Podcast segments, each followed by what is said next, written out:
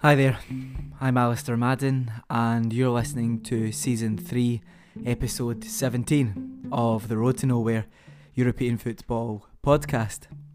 If you are looking for a comprehensive overview of the topics we covered and when during this episode, then do consult the show notes. I will, however, give you the usual brief overview. In Germany, we put Borussia Dortmund under the road to nowhere microscope. Marco Rose's side are out of the Europa League, they're out of the DFB Pokal, and they are almost certainly out of the Bundesliga title race as well. So we asked ourselves, where exactly do Dortmund go from here? In Spain, we shone a spotlight on Xavi's man management at Barcelona, focusing in particular on the significance of Xavi's tendency to hug his players.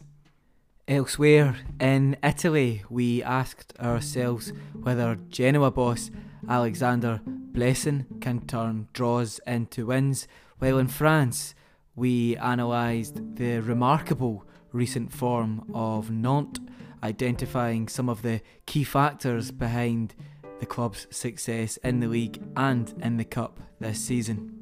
We looked at all of those topics and so much more in our usual detailed way. This episode is, of course, produced in partnership with Freelance Football Ops. If any of our listeners are freelancing in football, you may be interested in signing up to Freelance Football Ops subscription based newsletter. They find jobs which cover writing, design, video, audio, and generally anything in football media every week. For more info, visit freelancefootballops.com or follow at FFOps on Twitter. Right, on now with the episode. Hopefully, you're all staying safe. Hopefully, you're all staying well. Enjoy.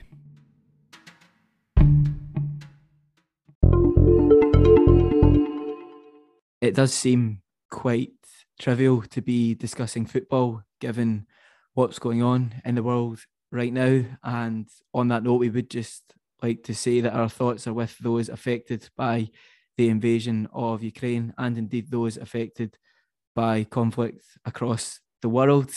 Hopefully, this episode, if you are listening from somewhere affected by war, hopefully, this episode can bring you even just the slightest slither of comfort. Uh, Michael Jones, how are you doing?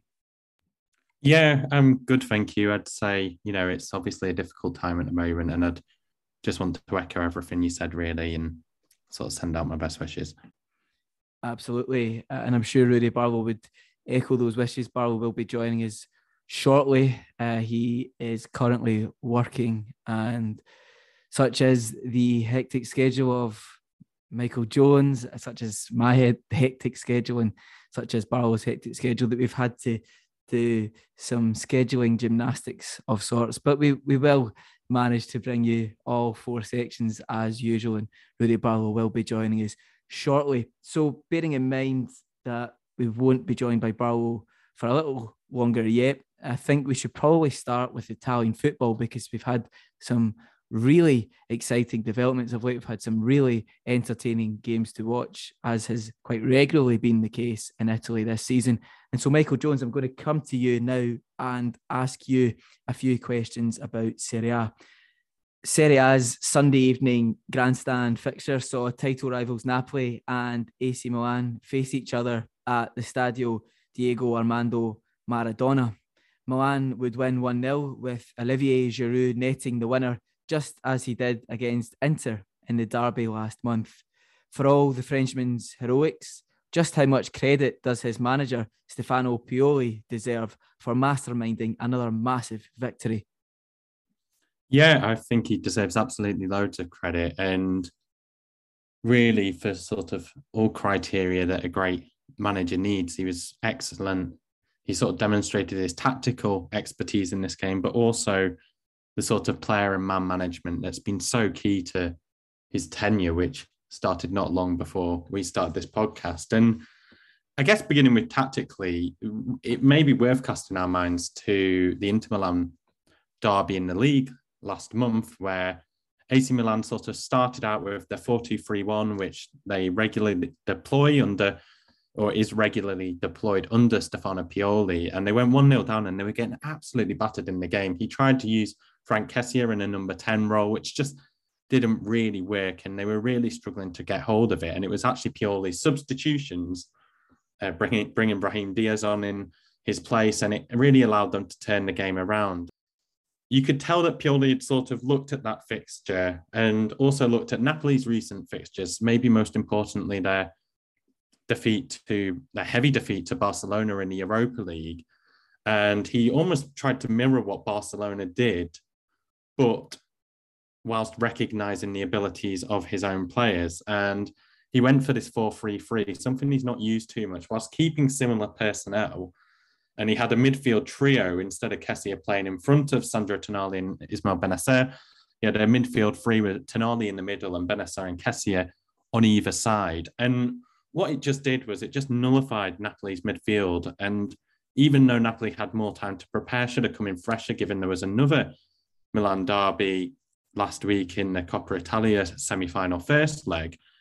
AC Milan just came in with so much more energy, and they really stifled Napoli of really any creativity and possibility to build up in the more dangerous areas of the pitch. And I thought one of the things that Barcelona did really well in that game as well was isolate Victor Osimhen, which AC Milan replicated, and that was key. But there was sort of a really interesting way of doing this. The way I thought, I thought that it's obvious that Victor Osimhen is Napoli's danger man, and Pioli recognised this. But he also recognised that, unlike when Barcelona played Napoli, that Napoli would have a lot more at the ball. So, in many senses, it was how can Napoli are going to keep the ball. They're better on the ball than us, but how can we get them with the ball in less dangerous areas of the pitch without exhausting ourselves with such a high tempo press, high tempo high press that they've not always used too much this season. So I think what they did really well was the game management. They sort of allowed Napoli, who ended up having 60% possession, sort of ball in the deeper areas of the pitch. And largely it meant that that out even though they'd have long periods of possession, they'd resort to an outball, which would be Victor Osimhen, who's happy, maybe one of the flaws to his game, but is also a weak, a strength in some departments, is that willingness to run and run the channels, which he was doing the whole game.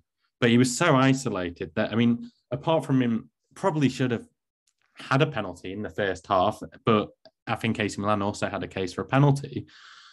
It just really disturbed Napoli's flow, and AC Milan were the only team that looked natural in the pitch. And they would sort of balance between sometimes pressing high and just holding positions high up on the pitch without necessarily sending men chasing after the ball. And Napoli were, yeah, just struggling to really get Osimhen into it. And when they did, Fikayo Tomori and Pierre Kalulu teamed up on him so effectively that it was always a two versus one. And it was very seldom that Osimhen was actually becoming victorious on those battles. And what this kind of allowed them to do was something that I've seen Liverpool do a lot of this season in the Premier League, where AC Milan almost played with a back two on its in its own right, with Tonali in front. And then you had those two midfielders that we discussed earlier, Kessie and Bennacer, sort of power and forwards, with the fullbacks, Davide Calabria and Luca Hernandez and Theo Hernandez, sorry, playing as the sort of wide midfielders, which again forced Napoli even further back. And it had tremendous results. I mean, Hernandez had the most tackles and blocks in the game. Uh, Davide Calabria had the most successful pressures, while Kessie and Bennacer led the way for pressures as well. And ultimately, it led to Napoli just not being able to get a foothold in the game. Their attacks breaking down easily whenever they did get men forwards because they didn't have that fluidity. They didn't love to play with so much under a Luciano Spalletti system. And AC Milan just did a really good job in stifling them in that sense and start creating chances of their own, which of course came to Olivier Giroud with the most sort of vintage Giroud finish as they come. A free kicks come in and it's sort of ricocheted out to him, and instinctively, first time on the stretch, he's just placed it into the corner past his former colleague in David Ospina. And I'd just like to touch on the, the man management really very quickly before we move on. And I think what Pioli's done so well this season is I think people were curious when Giroud was brought in. He was given the number nine shirt, a shirt that no strikers reached double digits for for AC Milan since uh, Pippo Inzaghi over a decade ago, whilst and he's kind of had to balance this role of Giroud and Ibrahimovic because realistically they would they struggle to play with each other because they occupy very similar positions. But I think it's symbolic that he's almost given them this dual lead responsibility in the team this season. And it's really allowed some of the younger players, it's generally a young squad to flourish. And, you know, a lot of this through the calmness, which he really gets things across. And I think it works for the higher profile players and the younger players. And I think all in all, it was just a superb victory for Stefano Pioli. They've obviously got issues to work out against some of the smaller teams, but they've had two massive victories now, and it puts them in a great position in terms of momentum to push for that Scudetto. Another key game at the top end of the table saw Roma defeat Atalanta 1 0. Michael, just before the Christmas break, you were very critical of Jose Mourinho and his prospects at the Stadio Olimpico. However, the Giallo Rossi are now seven games unbeaten in the league. Why do you think it has started to get rosier in Rome for the special one? Yeah, I think I should have done an immediate apology to the special one because I think we recorded the last episode just before the last fixture, just before the international break, which Roma won this reverse fixture 4 1. So I had some uh, humble pie, is it to eat, um, on my face. I can't remember what the expression is. But yeah, it's been a remarkable run because their response after Christmas almost looked like I'd been vindicated in what I said when they had back to back defeats to AC Milan and Juventus. But like you said, Ali, they've been unbeaten in the league. And I think there's the obvious reasons people may point to are the January signings. You know, Mourinho, even in recent seasons when things haven't really been as successful as they were in the past, his he's always he always has been a good recruiter in terms of the players he brought in. You look at some of the players who are flourishing for Tottenham Hotspur recently, um, but you know Ainsley Maitland-Niles and Sergio Oliveira, both high profile, but could Price, who were brought in during January, not whilst they've both had a positive impact, neither of them even started in this game. And I think one of the issues I discussed earlier in the season that Mourinho was having at Roma was that there was an imbalance, a serious imbalance in the team. I think there was too many attacking midfielders. So plethora, you know, doesn't sound like the worst problem to have. But the way that Mourinho wanted them to work in his more trademark 4-2-3-1 formation, it meant that the likes of Henrikh Mkhitaryan, Nicola Zaniolo, and Lorenzo Pellegrini were all occupying similar spaces, which ultimately meant that there was a lack of variation in their attacks. And it was very difficult for them to get into their own spaces in their own right for Tammy Abraham to create chances for him. And so I guess maybe I should have seen the signs just before the Christmas break because we did see signs of him deploying a 3-5-2, albeit he would be having Cristante in the middle, who would have all the defensive responsibility and then either Pellegrini or Mkhitaryan on either side, but both of which had much more attacking tendencies, and it would again lead to a sort of imbalances in deeper midfield positions. But I think what he's done really well since the turn of the year is that he's recognised sort of on a more micro level the players' assets and given them different roles in the team. And the evolution of this Roma team in the past few weeks has been really interesting. So from this 3-5-2, I think he saw that this could be a, something he could work with in the future, and he's gone with a 3-4-1-2, where he's got Mkhitaryan playing deeper with Bryan Cristante. He's got Lorenzo Pellegrini in that number 10 role with all the freedom in the world for him to create. But maybe most interestingly is that he's partnered up Nicola Zaniolo as a wide forward but we've both sort of both with both channels to play off from Tammy Abraham, and it was in perfect effect when Roma got the winner. When a long ball, Roma 36% possession, you know they're not going to outpass Atalanta, but it went, it went perfectly for the goal. And we saw a great example where Zaniolo's ran into a space down a channel, touched the ball down brilliantly with the technique that he possesses, and lay off Tammy Abraham to get the goal. And so I think whilst there's been these really good signs of versatility, um, the man management, I guess, is always something you never want to touch upon too much with Mourinho because we know history tells us how quickly that can be changed. But one thing that he has also really changed that I'd just like to finish on is the his sort of flexibility and his trust in youth. Um, we've seen a number of young, exciting players from Roma who, in fairness, I do think possess probably the best um, academy, well, close with Atalanta for that in Italy. And earlier in the season, we were talking about the impact of Felix Afena-Gyan, the Ghanaian uh, winger.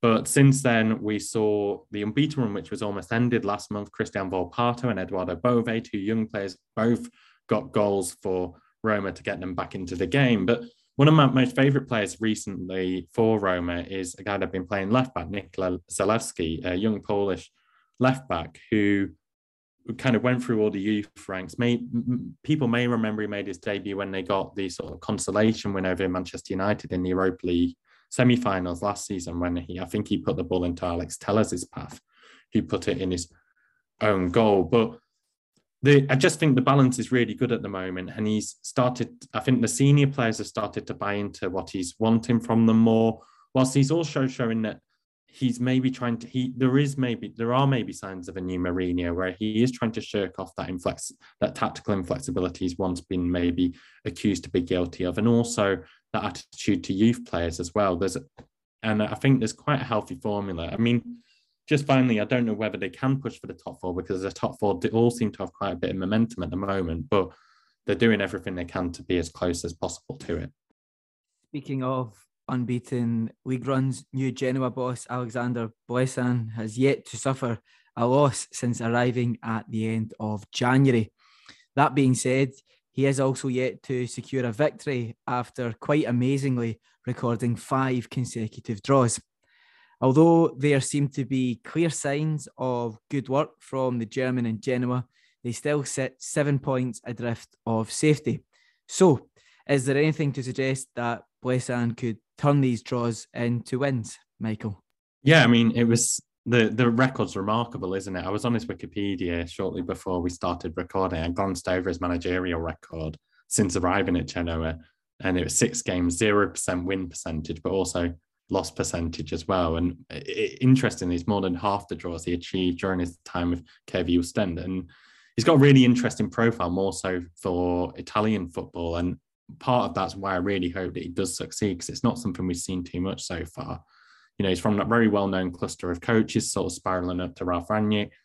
And he started as a youth coach for the under 17s and under 19s for RB Leipzig. And then in his first senior role did really well with Ostend, got them to fifth, was manager of the year, was heavily linked with Sheffield United job last year. I think was briefly linked to Rangers when Steven Gerrard left as well. But and he nurtured some great talents there. I think Scottish ones will be well, well aware of Jack Hendry's success, Fashion Sakala at Rangers as well, and a teammate of Aaron Hickey now, Arthur Theate at Bologna. And I think it's he's basically got a lot to do in a short space of time. For those thinking that it's he should have got Genoa a win. Genoa have only had one win all season. They've had 14 draws. So this isn't some completely new territory for them. But he's also trying to, a big formational change as well, where they were playing 3 5 2 under Davide Ballardini, then Andrei Shevchenko. It didn't quite work out for him. I don't think he really had the time to make anything work, whilst all with the impact of a new owner. And I think the new owner is also a big reason why we're maybe not seeing them pick up victories so far, because whilst he's made them very compact and very organized, uh, some some of the new players, Johan Vasquez, Mexican left back, a player really worth keeping your eye on, has is in the top 10 for most tackles in the league this season. Um, and Østigård, who was brought in on loan from Brighton in January, is also leading in the league for aerial duels won in terms of a percentage anyway per 90. But the, there is certainly a problem with them going forwards, and it shouldn't surprise people that's where the issue is. And I think he's got a bit of an he needs to figure out sort of how to fix that. I think one of the sort of setbacks they've had is Caleb Ekuban, the striker is been out with injury for the past few weeks when Empoli was sort of seen as a really good chance for them to pick up a win. But a lot of the responsibilities fallen to Kelvin Yeboah, who is a nephew of Tony Yeboah. And he, a really exciting prospect from Sturm Graz in Austria. But he's, whilst he's looked bright, I think he's been very isolated. It's also completely new territory for him as well. And whilst the recruitment looks really good, for me, I am just very concerned that there are resemblances to Parma last season when they seem to bring in a lot of really exciting young talent in January, seen as that could be their way out, which is something that's been replicated. And I just think they've they they're going to need to get them to gel going forwards a lot quicker. And I think that's ultimately Blessin's challenge. Um, whether he can do that, we're yet to be seen. But if it doesn't, then I guess long may this remarkable run of draws continue. Absolutely, Michael. Absolutely. Well, thank you as always for that enlightening insight into Italian football, all the latest developments in Serie A. We are going to take a quick break. We're going to fill up our water bottles and we will return shortly to put Borussia Dortmund under the road to nowhere microscope. We'll be right back. In Germany, there's an argument to be made that Borussia Dortmund's season is already over. They sit eight points behind the Bundesliga leaders Bayern. They were outmaneuvered by Rangers in the Europa League, and they were dumped out of the DFB Pokal by FC St. Pauli. Marco Rose was supposed to be the man to address Dortmund's inherent problems, Ali, but those problems persist. So, where do Dortmund go from here?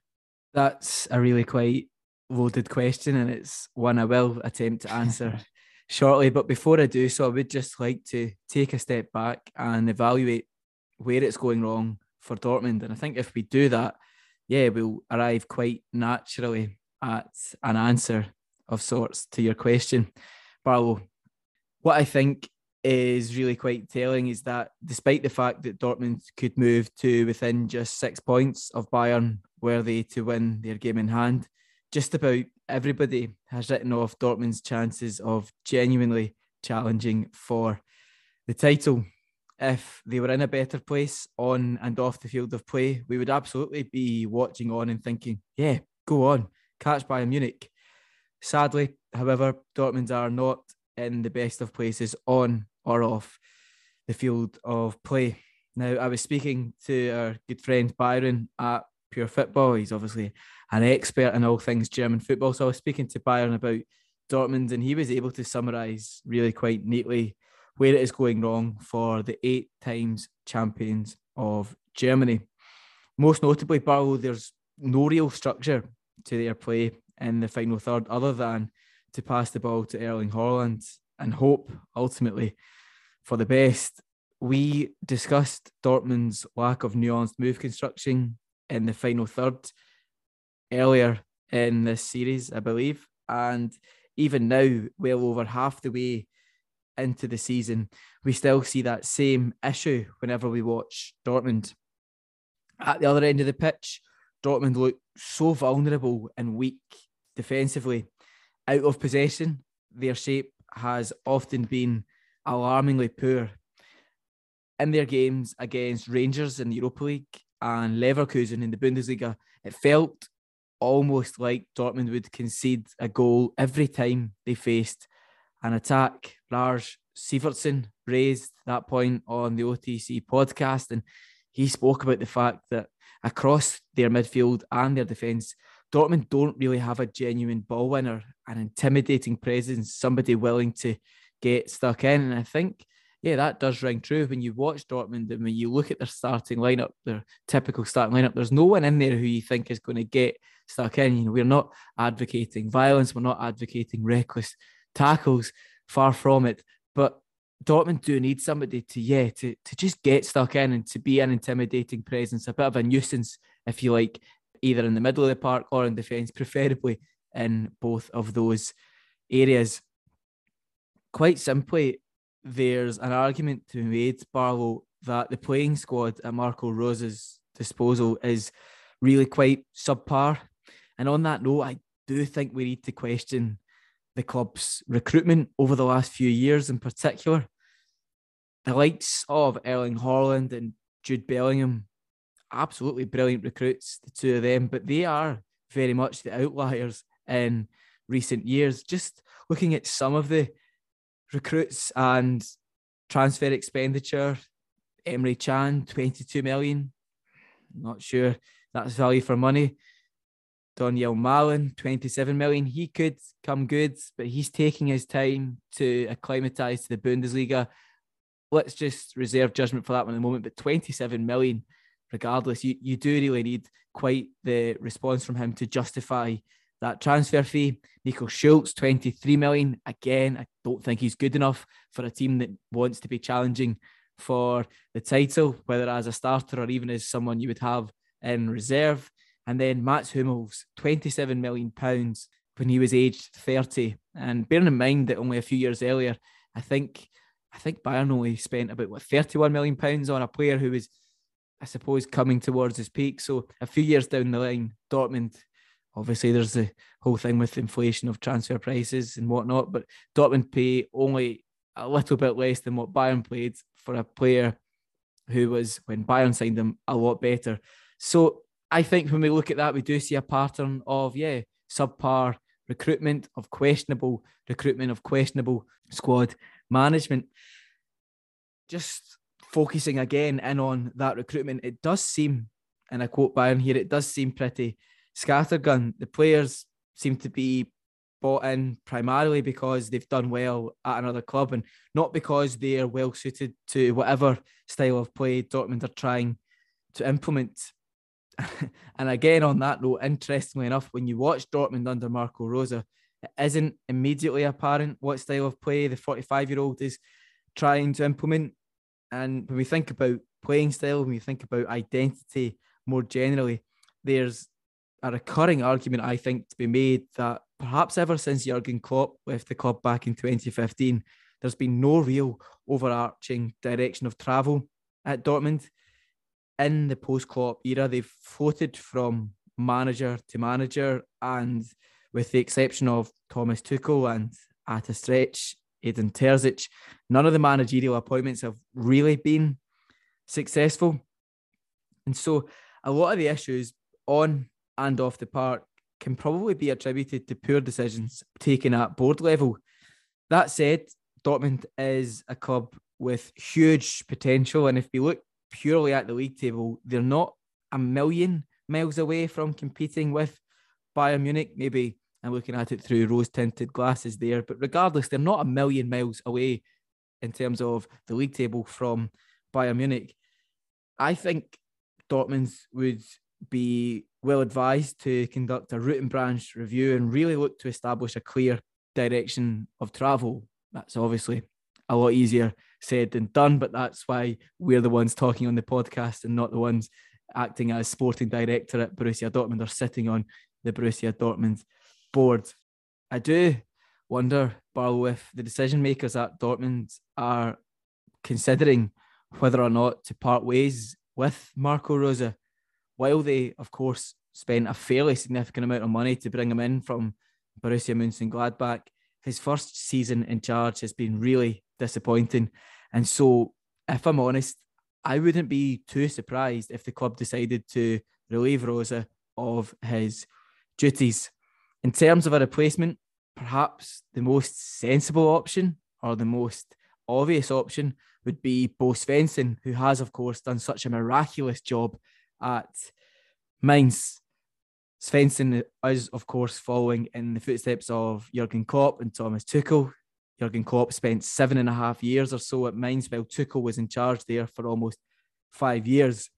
By contrast, however, Svensson has only been at the club for just over a year, and there is a suggestion that, like Klopp and Tuchel before him, he would perhaps be well advised to remain at Mainz for a few more years in order to really hone his managerial ability. That said, there is also a feeling that he has taken this Mainz team as far as he can take them. If Dortmund were to offer him the job and outline to him a clear direction of travel, you do wonder if Svensson might be tempted to take on the role. What's clear, Barlow, is that something needs to change at Borussia Dortmund.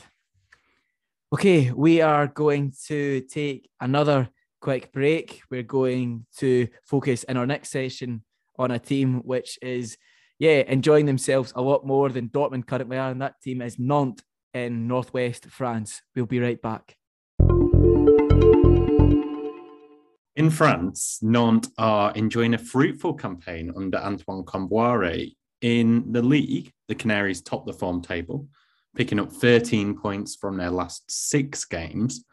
In the Coupe de France, they secured their place in May's final with a thrilling victory over Monaco in front of almost 34,000 fans at the Stade de la Beaujoire.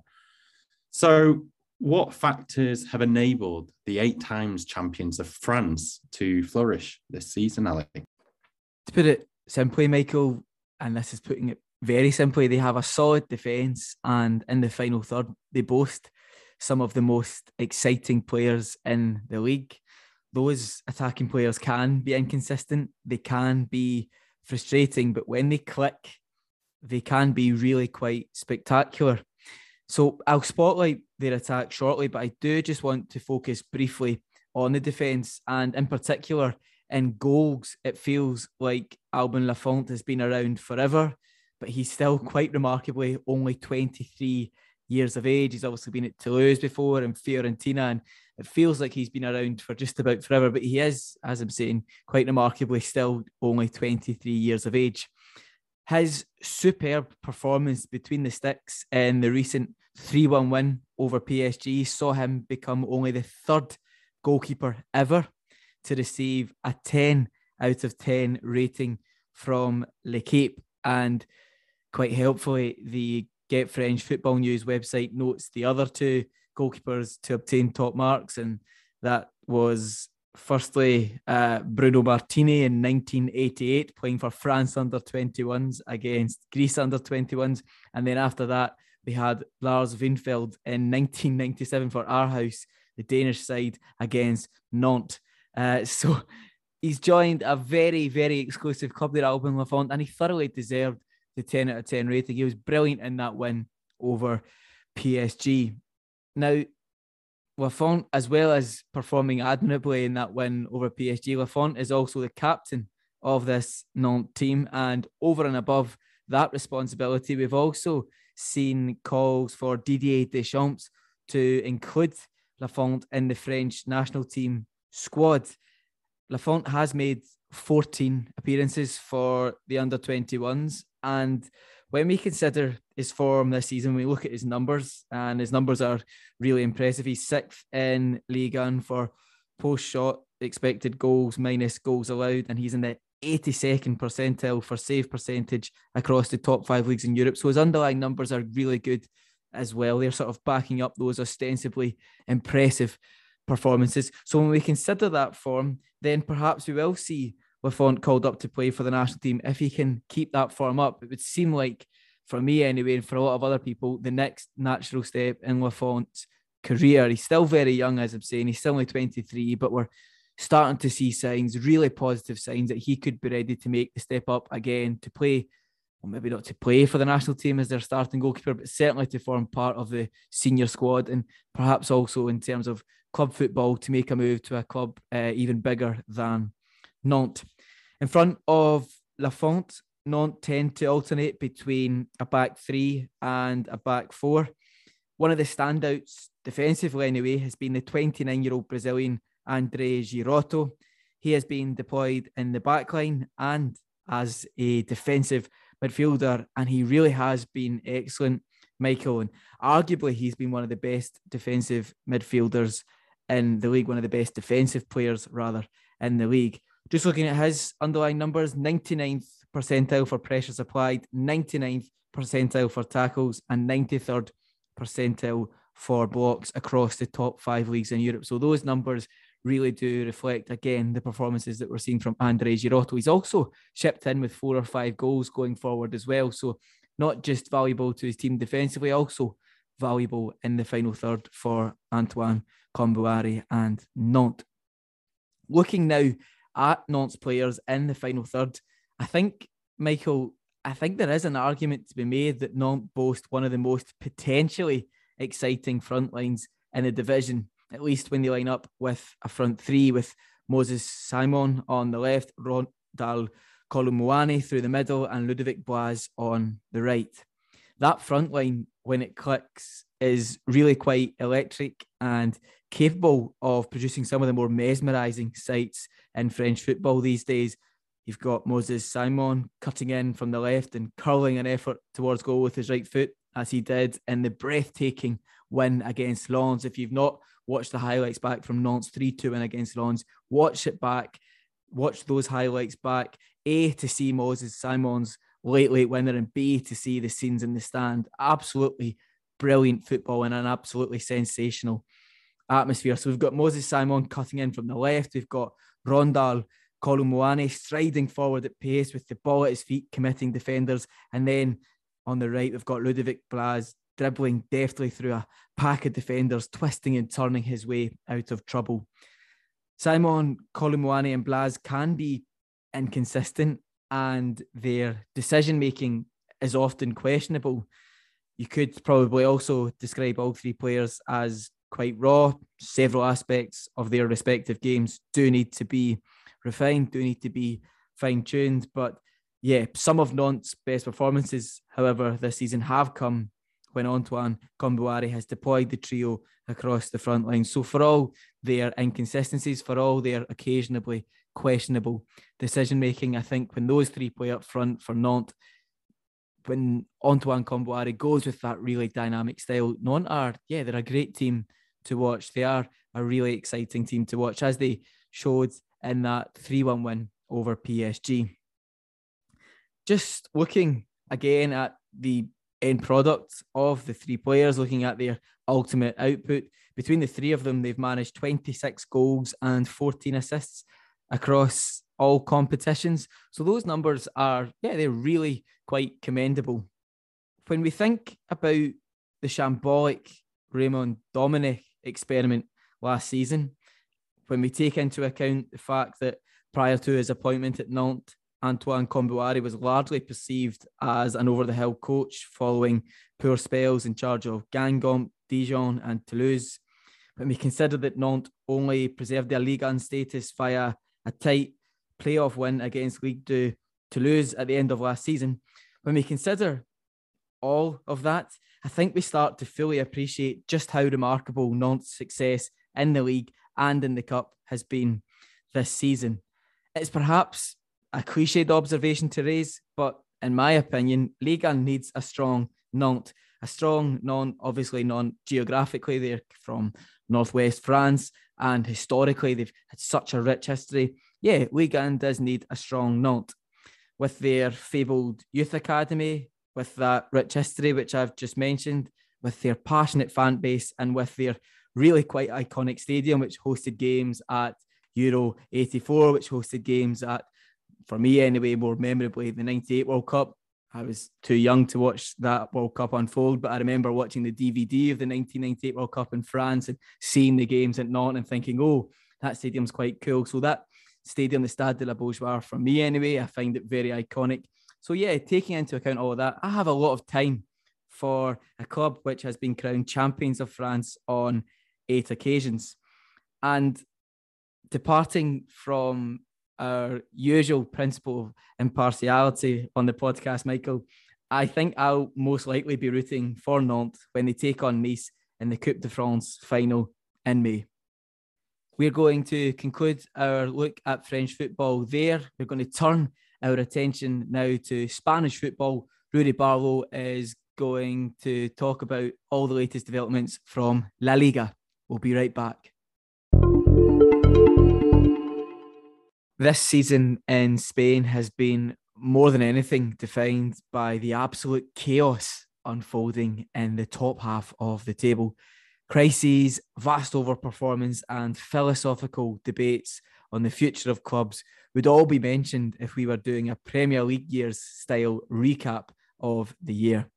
And yet, after another fantastic fortnight of brilliant matches, we are left kind of where we were last year in what has been a tremendous European race.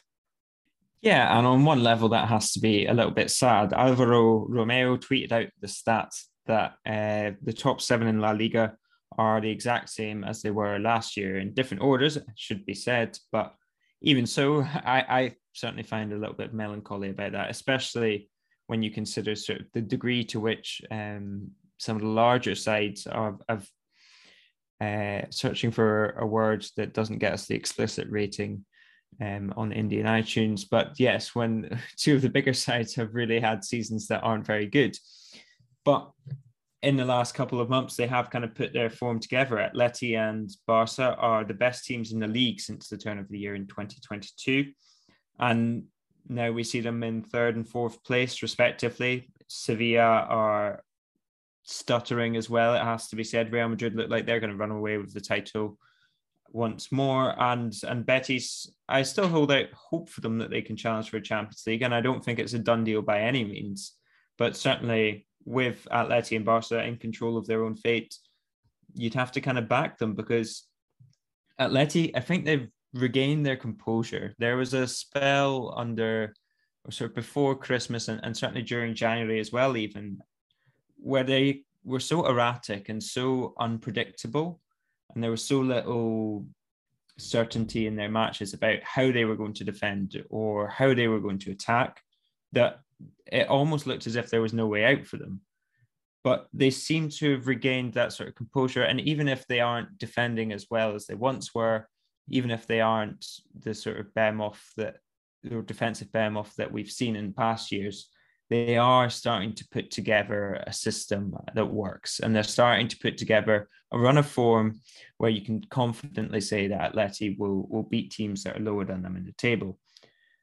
And uh, I think that's partly due to due to sort of Simeone probably doubling down and finding again sort of his. I think you go through periods obviously where you're not quite as effective, and, and that asks you to sort of look at yourself in the mirror and look at how you're managing people.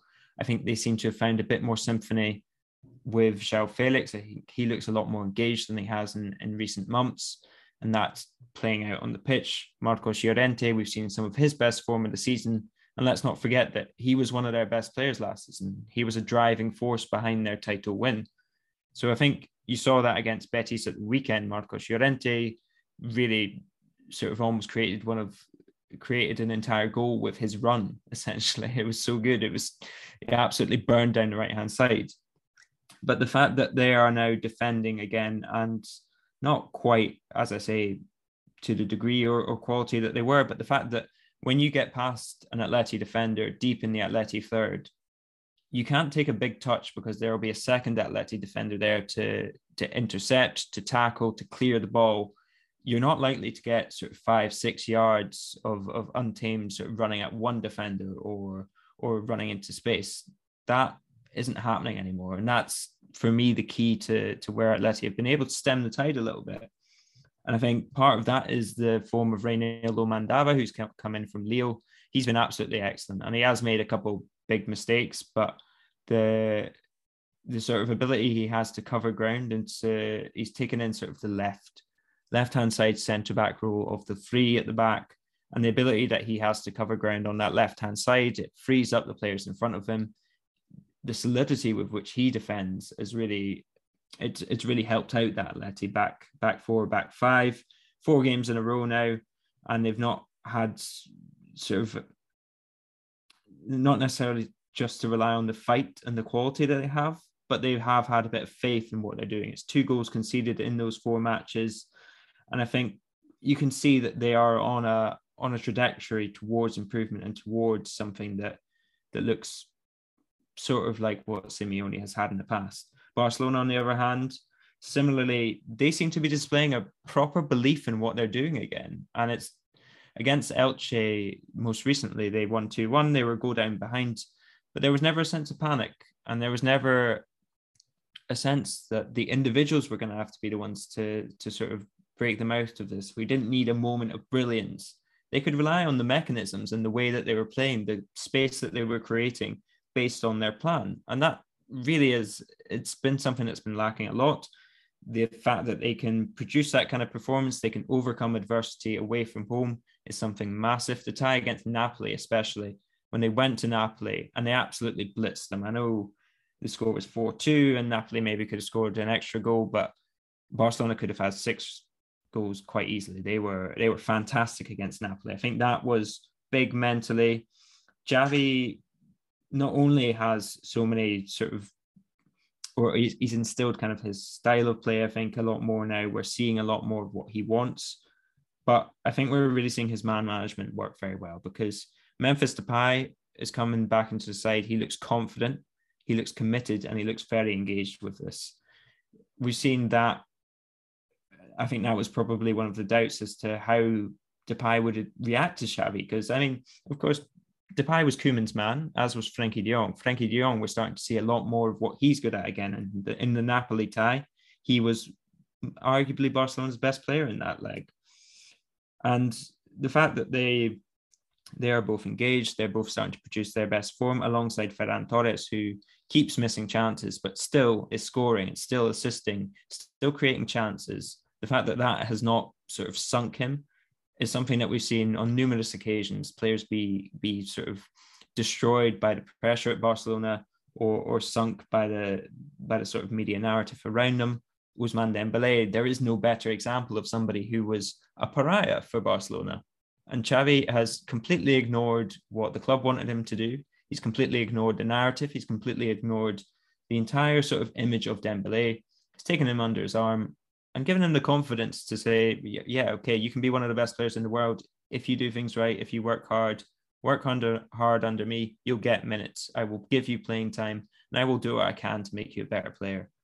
And yeah, one thing I've really noticed that um, in some of the sort of uh, social videos that Barcelona do is that every match, Xavi is there to greet the players as they come into the change room.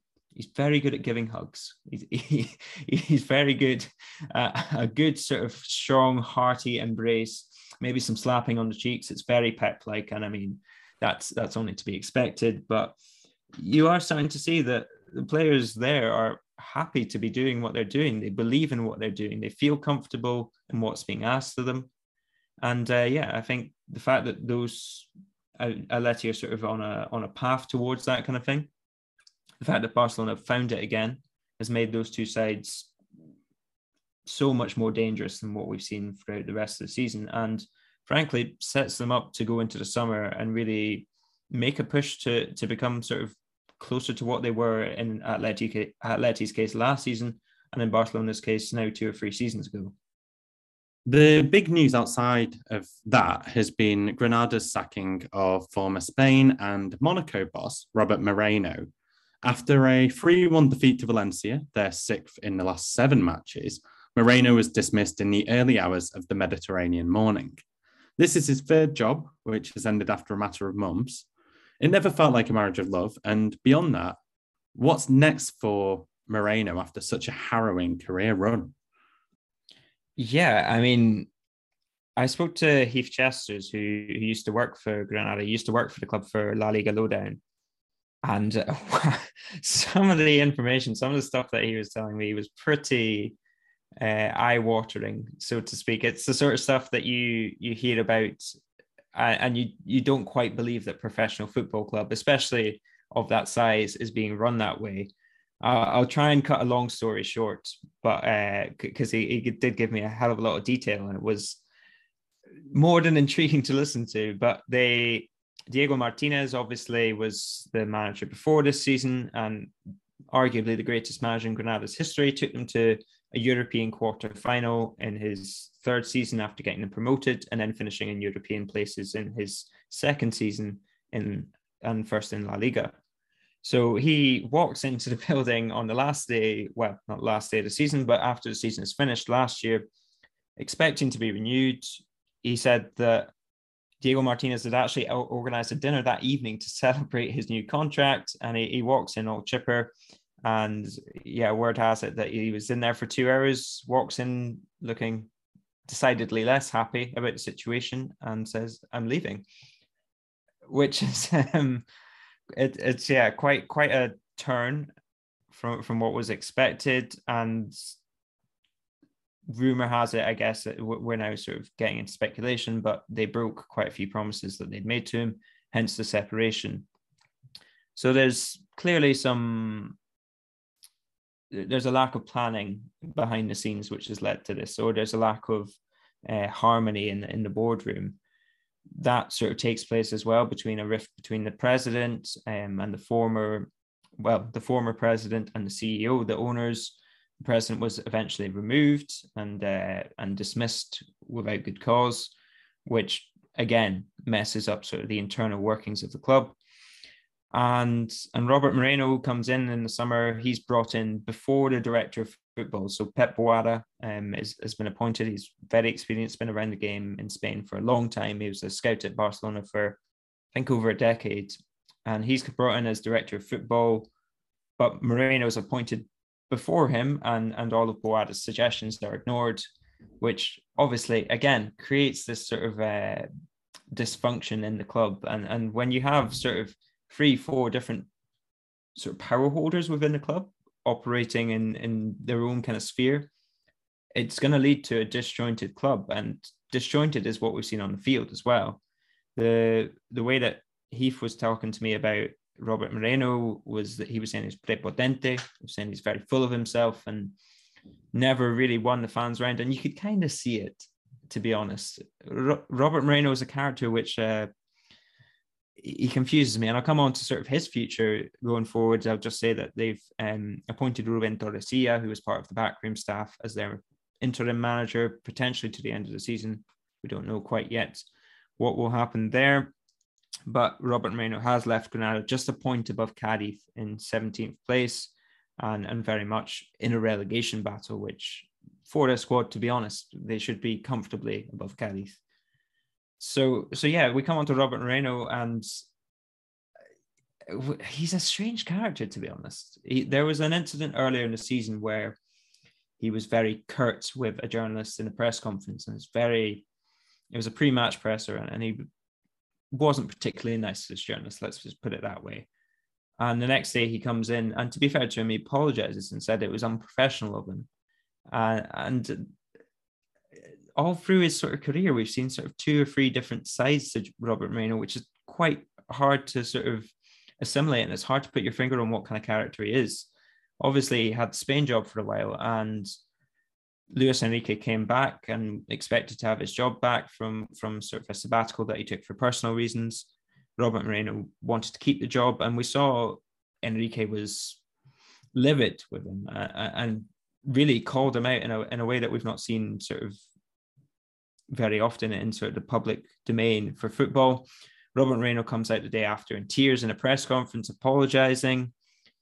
And yeah, it, it, just leads to this sort of overall picture of a manager that we're not quite sure what he's like as a character, and more than anything tactical that he's doing, more than anything in terms of his coaching. Because let's not forget that this was a guy who was part of Luis Enrique's team for a good decade as well. someone who won the treble with Barcelona he, he clearly knows what he's doing in a football sense, at least.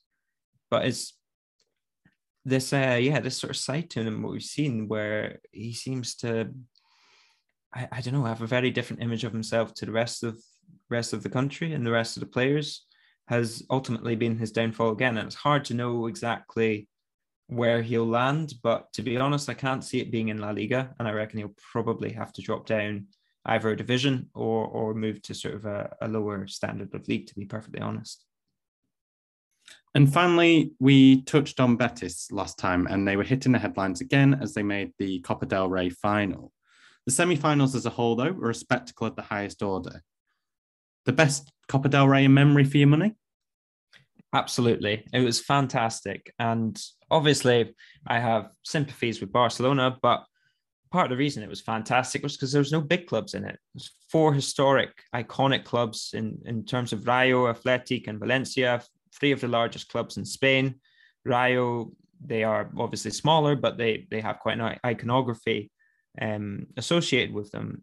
And without that kind of shadow of massive resources, there was a belief that kind of anything was possible. And I think because of that, the fans really bought into this, and they, it, there was a special feeling around these ties all of the all of the four ties, sort of the two legs across them, each of them had like a really big atmosphere around them. You could feel sort of the big match occasion, and it it was really something impressive. Valencia got through with an absolute stunner from Gonzalo Guedes. He he was the sort of decisive factor against Athletic Club, whose whose Copa del Rey curse continues. And Betis managed to get past Rayo in the dying minutes with a, a goal from uh, Borja Iglesias, but the way the stands were, like you could see the cameras moving on the television because it looked as if the stands were going to come down. It was absolute mayhem in the Benito Villamarin.